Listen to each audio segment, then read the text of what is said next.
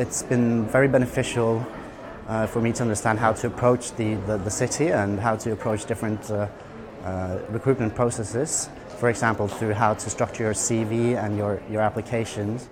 Uh, but also, as part of the MSc Risk and Finance, we had the three week introductory course at the beginning of the year where we were uh, taught also basic skills like how to most efficiently network and how to uh, act in interviews and, and things like that. So, in general, the career service has have been very helpful. In People are driven, they want to do, they, they, a lot of my friends want to go into banking, others want to go into consulting, and being with those people really inspired me to push myself further and, and pursue my dreams.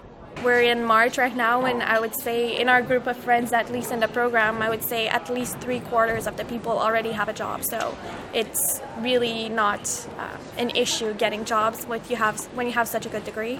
Yeah, and it's a really good asset to have, and especially risk and finance, because employers are very interested in oh why why are you doing risk? What's so what's so special about risk? Because not many universities uh, have you access to this Yeah. degree.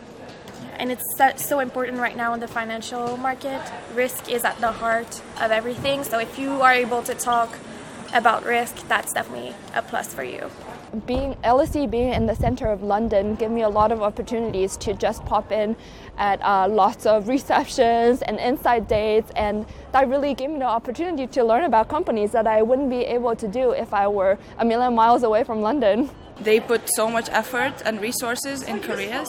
It is amazing the That's- exposure you can get here. The school really wants us to perform well after our degree to really show that it's not just academia but real life exposure that's important as well.